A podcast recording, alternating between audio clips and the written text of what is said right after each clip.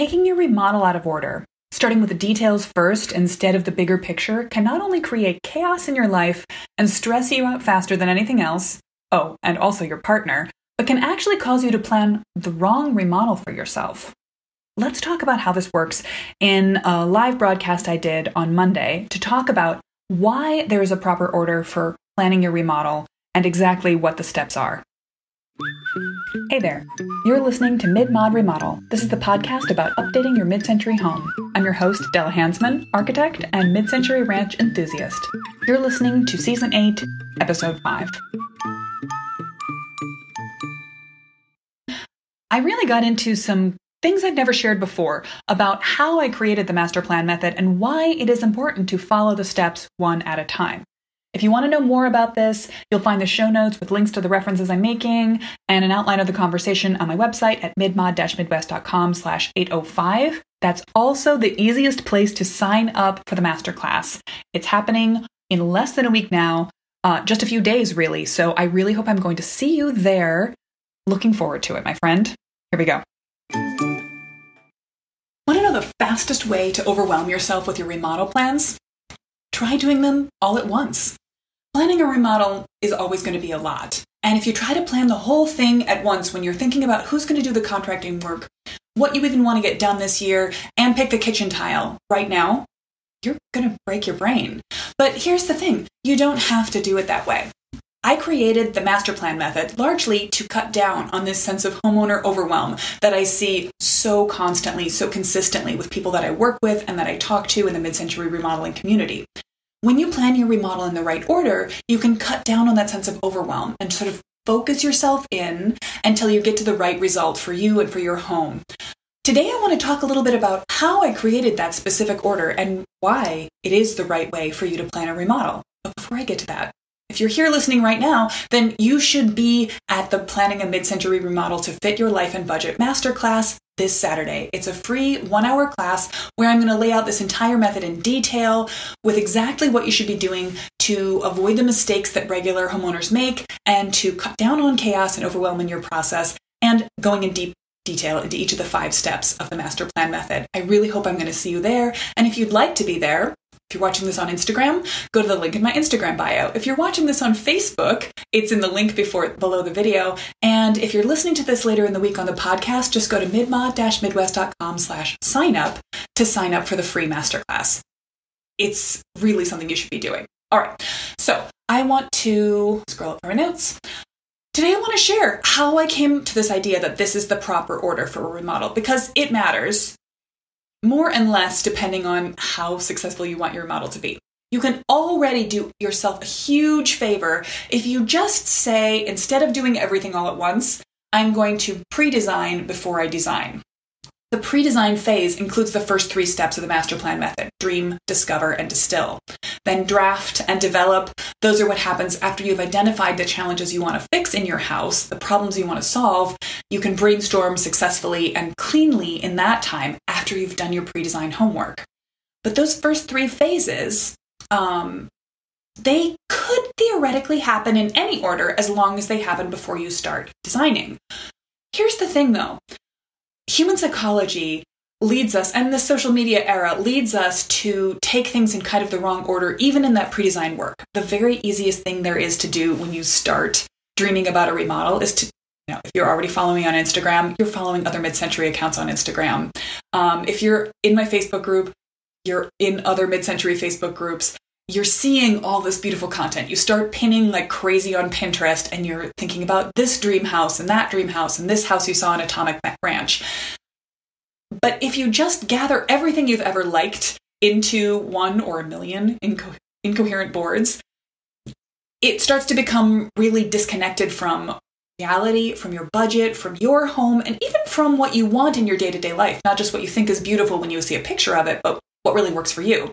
So I don't think that that's the right place to start. It is so commonly the place that people go first, but I have it as the third step in my pre designed three step process because once you know the other two pieces of information, what you want and what you have in your house, then as you start to look for inspiration, examples, details, materials, everything becomes a little bit more common sense, logical, and even more fun, I think.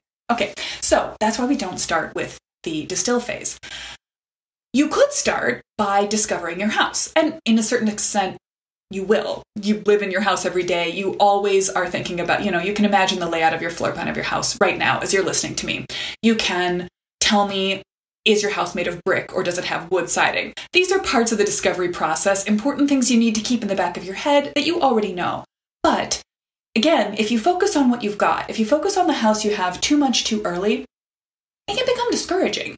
And since part of that house discovery process often involves seeking out expert advice, seeking out, um, you know, if you have elderly plumbing and it's starting to cause problems, you're probably going to want to talk to a couple of plumbers or at least one before you even get into remodeling, before you're seeking bids. You want to seek opinions, and you might find that in that process, you pay someone for their time to come visit your house and just give you a consultation. This is a brilliant thing to do in the discovery phase, by the way. But if you begin there, before you think about what you want to get out of your remodel, you're a little too wishy washy. It's too easy at that point to think about the to do list and not think about the why. And that's why we start with dream. We start with dreaming about what you want your house to really be. And within both my one to one design service work and with my Ready to Remodel students, I use a series of design thinking exercises, which include just sort of creating a, a, narrative story, uh, writing a paragraph about what your dream life and your dream house feels like, what the sun, you know, is it bright or is it dim? Is it loud and interconnected and chaotic and fun, or is it quiet and calm and perfect? Do you like to see all of your objects laid out around you in collections, or do you want to live in a house where everything has a place and when it's in that place, you can't see it? These aren't right or wrong answers, they're personal answers for you. During this phase, we also think about how is your house working for you well? Is it serving your daily routines? Is it making your morning get out the house ritual easier or better? Is it making it hard to wind down at night? Are there ways that the house could change the light levels, the layout, the flow, the connection between spaces, or lack thereof? Could these things help make your life, your family's life work better? We also think about inspiration, not visual, but emotional. Are there places in your past other homes you've lived in, your grandparents' house, your family childhood vacation home, uh, somewhere you went on a trip before COVID. Are there places you want to draw from, feelings you want to create, a sense of a peaceful morning wake up space or a really cozy coffee spot? Where can you go to get that sense of, ah, can that be made in your house? And the answer is yes, it probably can. We don't necessarily need to recreate the exact spot. We're not going to make your house uh, a beach place in Fiji, but we can think about like what was the spot, the feeling of sitting in a sunny window looking out at a vista? Can we create that with your house, with your backyard? If we add a window, if we reconfigure something. So, and then there's a whole bunch of other fun, smaller and larger design pieces that we put in. In fact, something I'm going to talk about next week on the podcast is actually how to set your intention, your why of the remodel at the very beginning of the process. Not only to kickstart yourself, but to return to over and over again as motivation and even as a decision making rubric later when you're comparing two design layout options or in the discovery or the distill phase when you're looking at what the house has to offer you or what you want your style to be. You can answer some of those questions based on the work you do first in Dream. So, even though I can almost create like a Venn diagram. All of these parts, all of these pre-design processes will be happening more or less in the same time frame. It really makes sense. Do yourself a favor and start with the dream phase. Not a wishy-washy cloud in the sky. I dream I lived in a castle. I dreamed my house in Wisconsin was glass walls and looked like um, Eichler house in California. But what is what are the qualities that you want to have? Do you want an open plan house like an Eichler house from California? That can be accomplished. You might not be able to have quite as much glass, or you might have to pay a higher heating bill to get that. But is that really important to you? And when you start with the dream phase, when you start with what you want to have happen in your remodel, that's when you really get to have everything that comes after set up for success. Then, when you reapproach house discovery, when you start to look into your house, when you take stock of what you've got, you measure, you photograph, you talk to the experts you need to talk to, you can already tell them what kind of a remodel you have in mind, what you're starting to think about, and then they can give you more useful advice and you can take their point of view with a grain of salt, knowing if they're suggesting something to you that's totally counter to what you've identified in your dream phase, then they're either not the expert for you, or you can simply take their expertise but not their opinion about their design.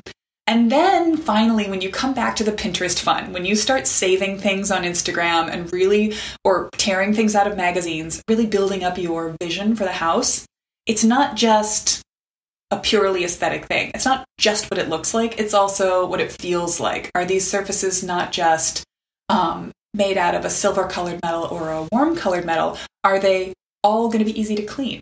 That might be, honestly, easy to clean might be one of the number one driving forces behind your remodel. And if so, I hear you. That sounds like a great thing.